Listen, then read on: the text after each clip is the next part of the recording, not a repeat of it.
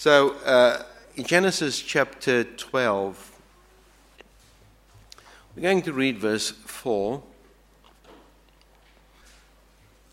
Genesis 12, verse 4. So Abraham went, Abraham went, as the Lord had told him, and Lot went with him. Abraham was 75 years old when he departed from Haran. And Abraham took Sarah his wife, and Lot his brother's son, and all their possessions they had gathered, and the people that they had acquired in Haran. And they set out to go to the land of Canaan. When they came to the land of Canaan, Abraham, Abraham passed through the land of, to the place at Shechem, to the oak of Moreh. At that time, the Canaanites were in the land. Then the Lord appeared to Abram and said, To your offspring I will give this land. So he built there an altar of, to the Lord who had appeared to him. From there he moved to the hill country on the east of Bethel and pitched his tent with Bethel on the west and Ai on the east. And there he built an altar to the Lord and called upon the name of the Lord. And Abram journeyed on and still going toward the Negev. Now, the Negev, of course, is the southern desert which uh, is between the land of promise and Egypt. Verse 10. Now there was a famine in the land, so Abram went down to Egypt to sojourn there, for the famine was severe in the land. When he was about to enter Egypt, he said to Sarai, his wife, I know that you are a woman beautiful in appearance, and when the Egyptians see you, they will say, This is his wife. Then they will kill me, but they will let you live. Say you are my sister, that it may go well with me because of you, and that my life may be spared for your sake. When Abram entered Egypt, the Egyptians saw that the woman was very beautiful. And when the princes of Pharaoh saw her, they praised her to Pharaoh, and the woman was taken into Pharaoh's house. And for her sake he dealt well with Abram. And he had sheep and oxen, male donkeys, male servants, female servants, female donkeys, and camels. But the Lord afflicted Pharaoh and his house with great plagues because of Sarah, Abraham's wife. So Pharaoh called Abram and said, what, what is this that you've done to me? Why did you not tell me that she was your wife? Why did you say she is my sister so that I took her for my wife? Now then, here is your wife, take her and go. And Pharaoh gave men orders concerning him, and they sent him away with his wife and all that he had. So Abraham went up from Egypt, he and his wife and all that he had, and Lot with him into the Negev. Now, Abram was very rich in livestock and silver and gold, and he journeyed on from the Negev as far as Bethel to the place where he had been in the beginning between Bethel and Ai, to the place where he had made an altar of the first. And there Abram called upon the name of the Lord. This then is the reading today from the Holy Word of God, and may God grant to us an understanding of uh, this word and help us to apply it to our lives. So, from Genesis chapter 12, verses 4 through to chapter 13, verse 4, I bring to you the, the Word of God today, the value of waiting upon God. The value of waiting upon God.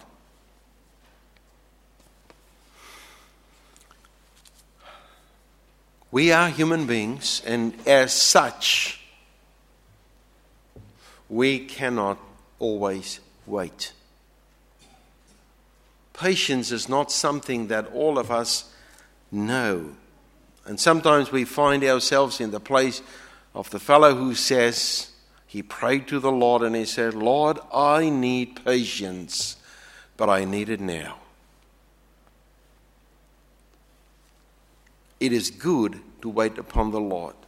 One of the doctrines of the Bible many Christians find difficulty in understanding is the doctrine of God's sovereignty. When we say God is sovereign, we acknowledge that what the apostle wrote in Romans chapter 11, verse 33, and what follows is so true. And it goes like this Oh, the depth of the riches of the wisdom of the knowledge of God, how unsearchable his judgment and his paths beyond tracing out. Who has known the mind of the Lord, or who has been his counselor? Who has ever given to God that God should repay him? For through him, for uh, from him and through him and to him are all things. God ordained everything, and He does not ask of us to help Him to maintain what He has created. And knowing that also means that God has a plan with everything, and He's got His timing with everything. And he's got a purpose with everything. Everything that he started then will one day be called to an end when it's, it's reached its purpose. And in between, nothing will go wrong according to the plan of God. Nothing will take God by surprise. One of the finest theologians of the Reformed faith, Dr. Loraine Boettner, said, the basic principle of Calvinism is the sovereignty of God. This represents the purpose of the triune God as absolute and unconditional, independent of uh, uh, the whole finite creation and originating solely in the eternal counsel of His will. He appoints the source of nature. He directs the course of history down to the minutest details. He decrees, therefore, his decrees are eternal, unchangeable, holy, wise, and sovereign. The concept of God's sovereignty is beautifully expressed in some verses in Daniel, where Daniel was in conversation with the king Nebuchadnezzar. Daniel urged the godless king to bow under the sovereignty of God. The king would not do it until God dealt with him according to his plan and his purposes. Nebuchadnezzar was disposed from his position as king according to the word of God through Daniel. We read about that in chapter 4. Daniel looked at the king and he said, You will be driven away from the people who live with and live with wild animals. You will eat grass like cattle and uh, be drenched with dew from heaven. Seven times, that is seven years, will pass for you until what? You acknowledge the Most High is sovereign over the kingdoms of men and gives them any, give them to anyone he wishes. Now, well, Nebuchadnezzar didn't really believe this, so he, he just went on in his ways. And we read then, he was driven away from the people and given the mind of an animal. So he, he really lost his mind. I mean, he, he looked like there was something wrong. He lived with wild donkeys and ate like grass like cattle. And his body was drenched with the dew of heaven until what? Until he acknowledged the Most High God is sovereign over the kingdoms of men and sets over them anyone he wishes. Daniel chapter 5, 21.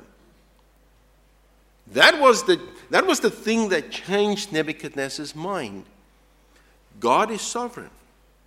So, for the child of God to understand this and to really believe in the sovereign God who decrees everything is to take then the next step what is this? To believe that God sovereignly provides in His own way, in His own timing, according to His own purpose, and of course, ultimately to His own glory.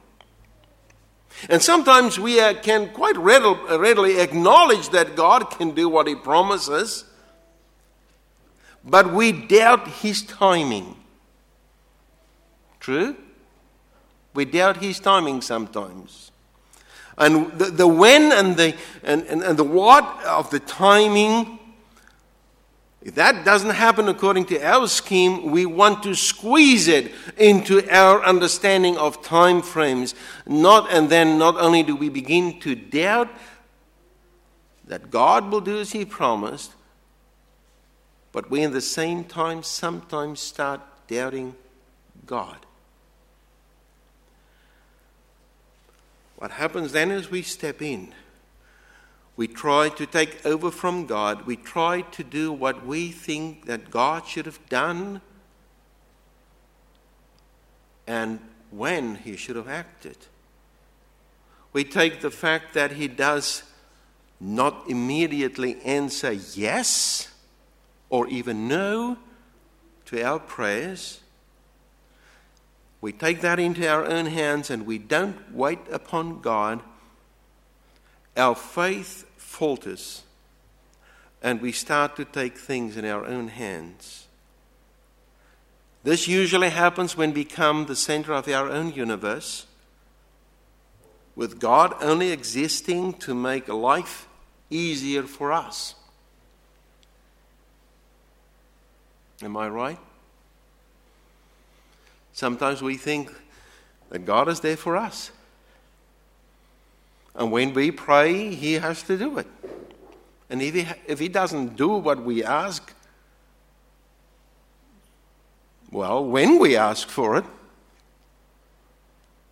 we start doing it ourselves, or we turn away and try to do something else. The life of Abraham teaches us the folly of this view.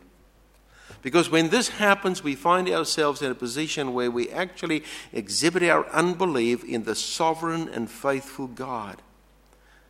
This state makes our unfaithfulness show very clearly. Faith, you see, calls for obedience, and obedience calls for perseverance and trust. And these qualities were seen in the life of Abraham. And sometimes when they were not seen, I believe, God included those episodes to teach His church and us, His children, because we are children of Abraham, that we need to wait upon God. Now, when Abraham and his family arrived in, in the promised land, they arrived, the Bible points it very clearly. They passed through the land to the place at Shechem, to the oak of Moreh. So, what is, what is, why would God would include that in the Bible? Why, why is that important? Well, it is important because uh, it seems like history tells us this was the place, the center of the religious activity of the time. And then the Bible also tells, uh, tells us this when they came to the land of Canaan, they went to that place, and then at that time, Canaanites were in the land. What does that mean?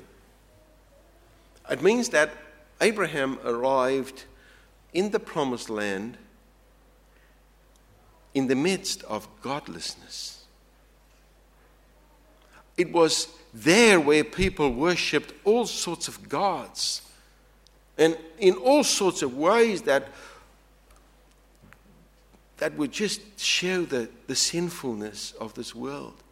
The Canaanites were people who, who sacrificed their children when it came to it.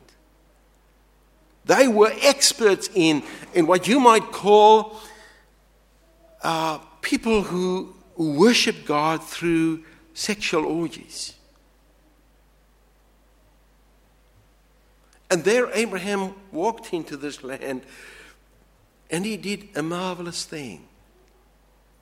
It is almost like, like Paul who went into the Areopagus and he, and he saw a, a, temple for this and a temple for that and an altar for that and an altar for that, all sorts of gods, and then he saw this temple and this altar and it says to an unknown God.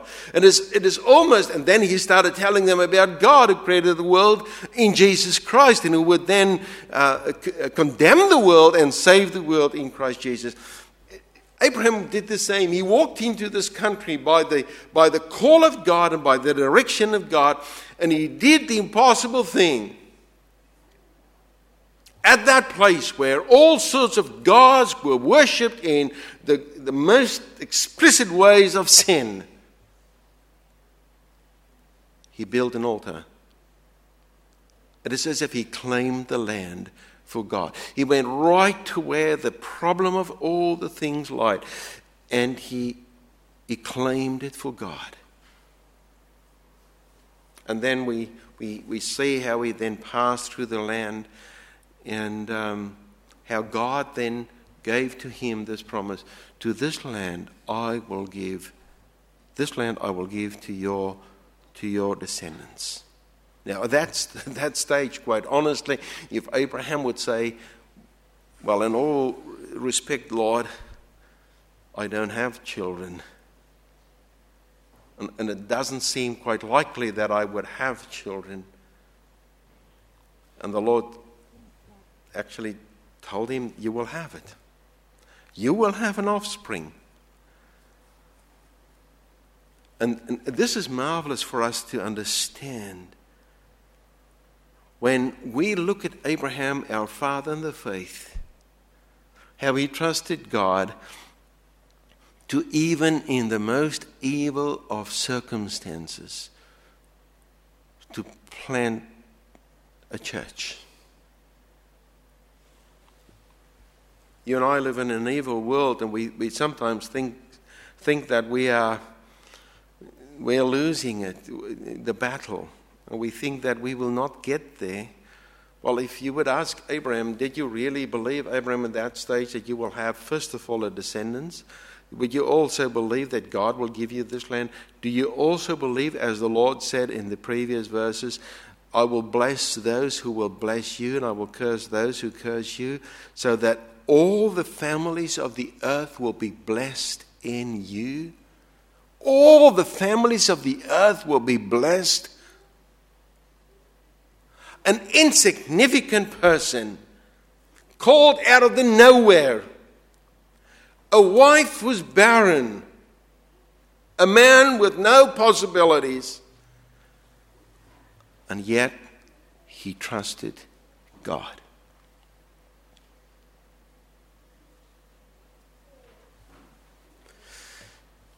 But he had to learn what it means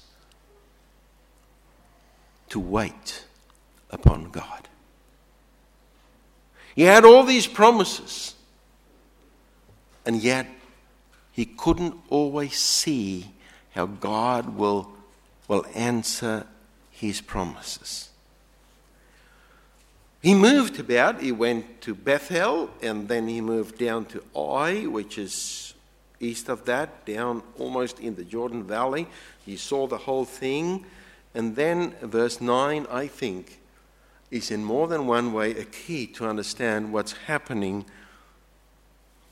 And Abraham journeyed on, still going toward the Negev. He journeyed on. What does that mean? That's a very interesting word. That word is used when someone who travels with tents every now and then pull the pegs of the tent and shift to once again pitch the tent and then a time later pull the pegs and shift again. Now, what happened here? Abraham did that gradually, step by step, not in a hurry, but he moved in some way away from where he first of all worshiped God. Do you get the drift of this thing? He didn't do it quickly, it just happened gradually. And then there was Egypt. And Egypt, with the constant flow of the Nile, always had the promise of food, almost had the pro- uh, promise of something better. And here, Abraham f- uh, f- found himself in a desert. And he's not there where God wanted him to be in the first instance. And he looked at Egypt and first of all, we have to see in verse 10 so Abraham went down to Egypt to sojourn there. And once again, it's, it's a specific word used in the Word of God. The word used there is not to live there permanently, that was not in his mind. Just to live as a, as a foreigner there. But fact of the matter is, behind him was the land of promise. Ahead of him looked what was good. The land God promised him looked like that was the end for him. There was a famine. And very soon, Abram forgot the promise of God.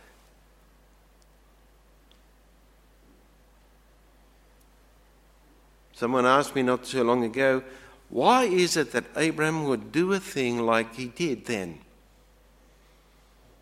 He went into Egypt and he said to Sarah, his wife, he said this He said, If you pretend to be my sister, which was after all not a, a lie because they had the same father, not the same mother. It was not a lie, but it was not the full truth either. You know, sometimes we can get away with this, isn't it? Especially, especially when things just don't work out for us if we have to wait.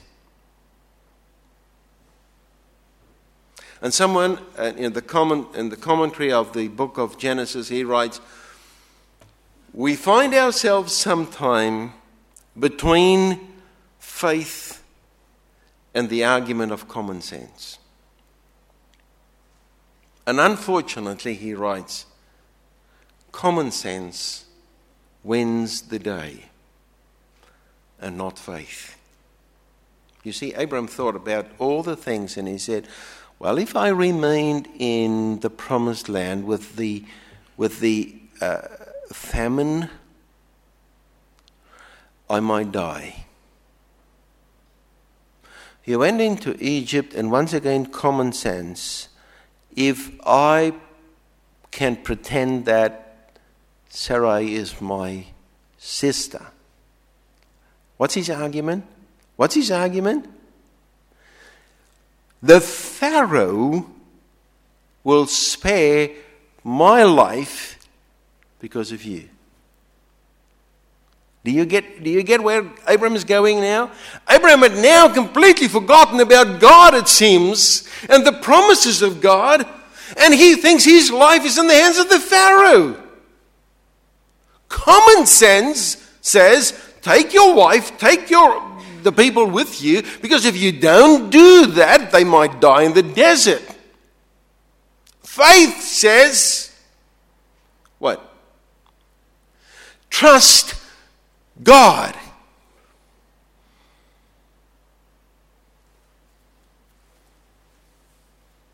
There is value in waiting upon God. Elijah sat with nothing, nothing to eat because of drought, too. What did he do? He followed the Lord's command and he sat by the brook, and God sent him to eat what was necessary by the ravens. And then, of course, he went, we've, we've gone through that part of the history. He went up to the north, to Sidon, and he lived with an widow who met him with the first words that she ever said to him is, I'm just gathering a few bits and pieces to make a fire to prepare the last meal I, that I have. But by faith, Elijah looked upon God and he said to her, Well, before you do anything for you and your family, prepare something for me, but be sure the jar will never run dry. We are sometimes a bit quick to, to judge Abraham, isn't it? We think, Abraham, you are one of these people that is, uh, you're a friend of God. You know God. Abraham was a human being like us, and you know what? There was a time that Abraham just faltered. He took things in his own hand, and maybe common sense, common sense overruled faith and trust.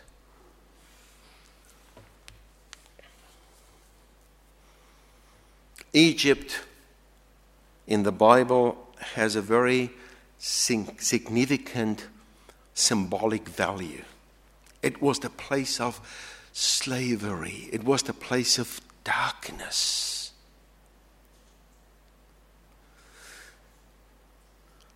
And Abraham, the man of God, the friend of God, by systematically, slowly,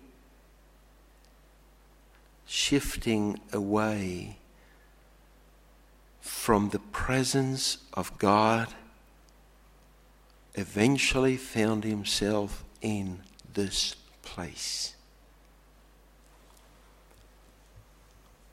And almost very much humiliated, he was chased out of Egypt. Take your wife and go. And it says there in verse 20, and Pharaoh gave men orders concerning him, and they sent him away with his wife and all that he had. You get the impression that, that Pharaoh actually provided men to say, Well, you see that he leaves this country. You accompany him until he get to the border. See that he's out of this place. Must have been a very humiliating thing for Abraham to do. My plan did not work. And yet, it is written in the Bible. Why did Abram do a thing like that? No, I can't really say why he did that, but it, it, it seems to me that verse 9 is perhaps the key. Gradually, gradually slipping away.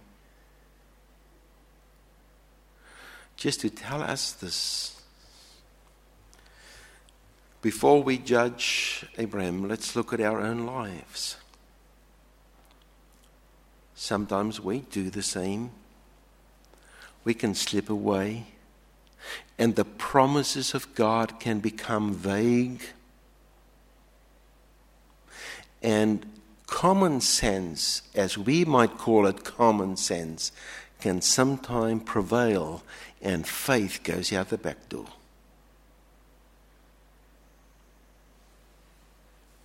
Not only does this apply to us as a church, but it applies to us as Christians individually. Wait. Wait upon God even if it means that circumstances might look very bleak and indeed might look like it has become our adversary.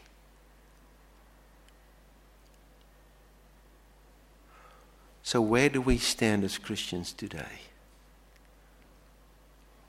Where do I stand? Where do you stand?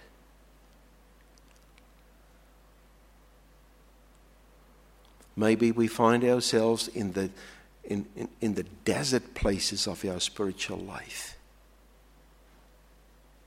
And if that happens, and you look on the other side to the green pastures of this world, of the Egypt of our time, let's be sure that will look far more attractive than standing on the promises of God. Am I right? Have you experienced that in your life? Let's be honest. Let's be honest.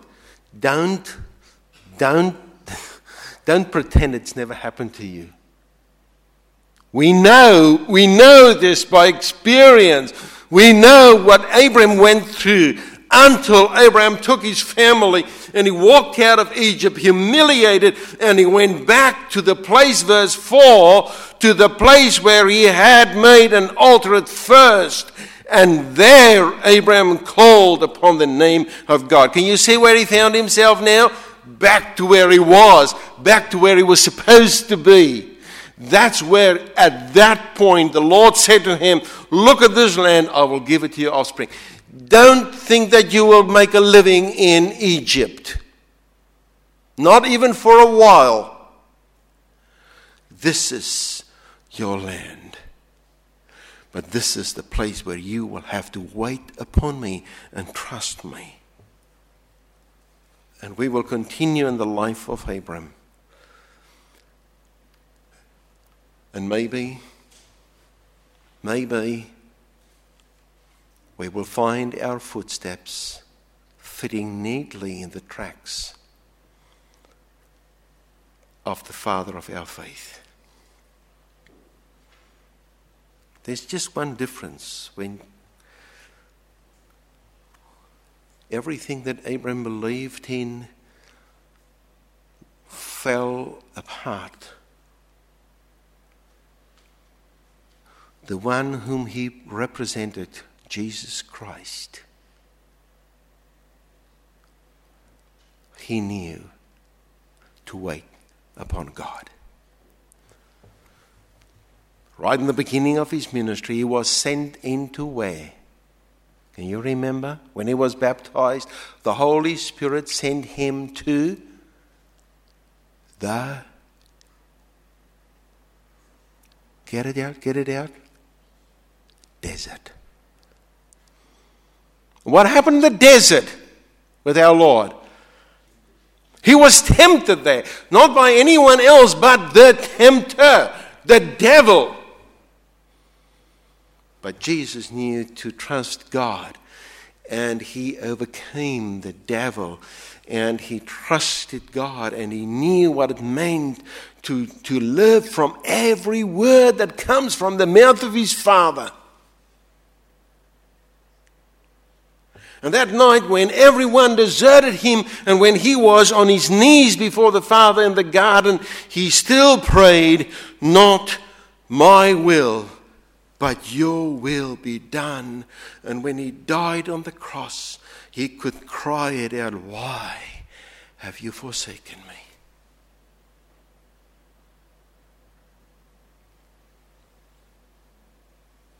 He never doubted the promise of his father. He never faltered like Abraham, not like David, like me, or like you. He was the perfect one who never allowed common sense to override obedience.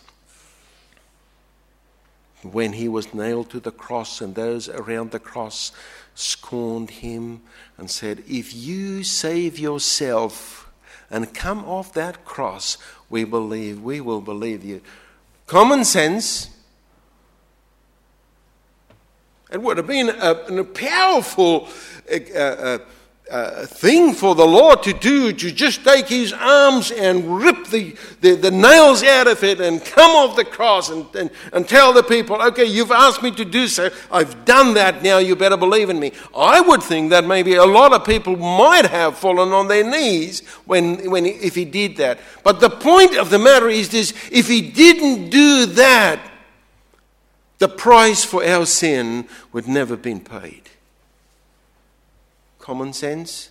No. Faith? Yes. Obedience? Yes. Waiting upon God? Yes. Our Lord did that. Let us follow Him in obedience. Let us pray. Our Father, we thank you that when we feel so disappointed with ourselves and when we know that although we know all things right and we know that we should trust you, we do as Abram did. We try to take things in our own hand. Take us back to yourself, Lord. Bring us back to the place of worship. Forgive us our unfaithfulness. Forgive us our stubbornness. And teach us to trust you. Thank you for Jesus, our perfect mediator. Amen.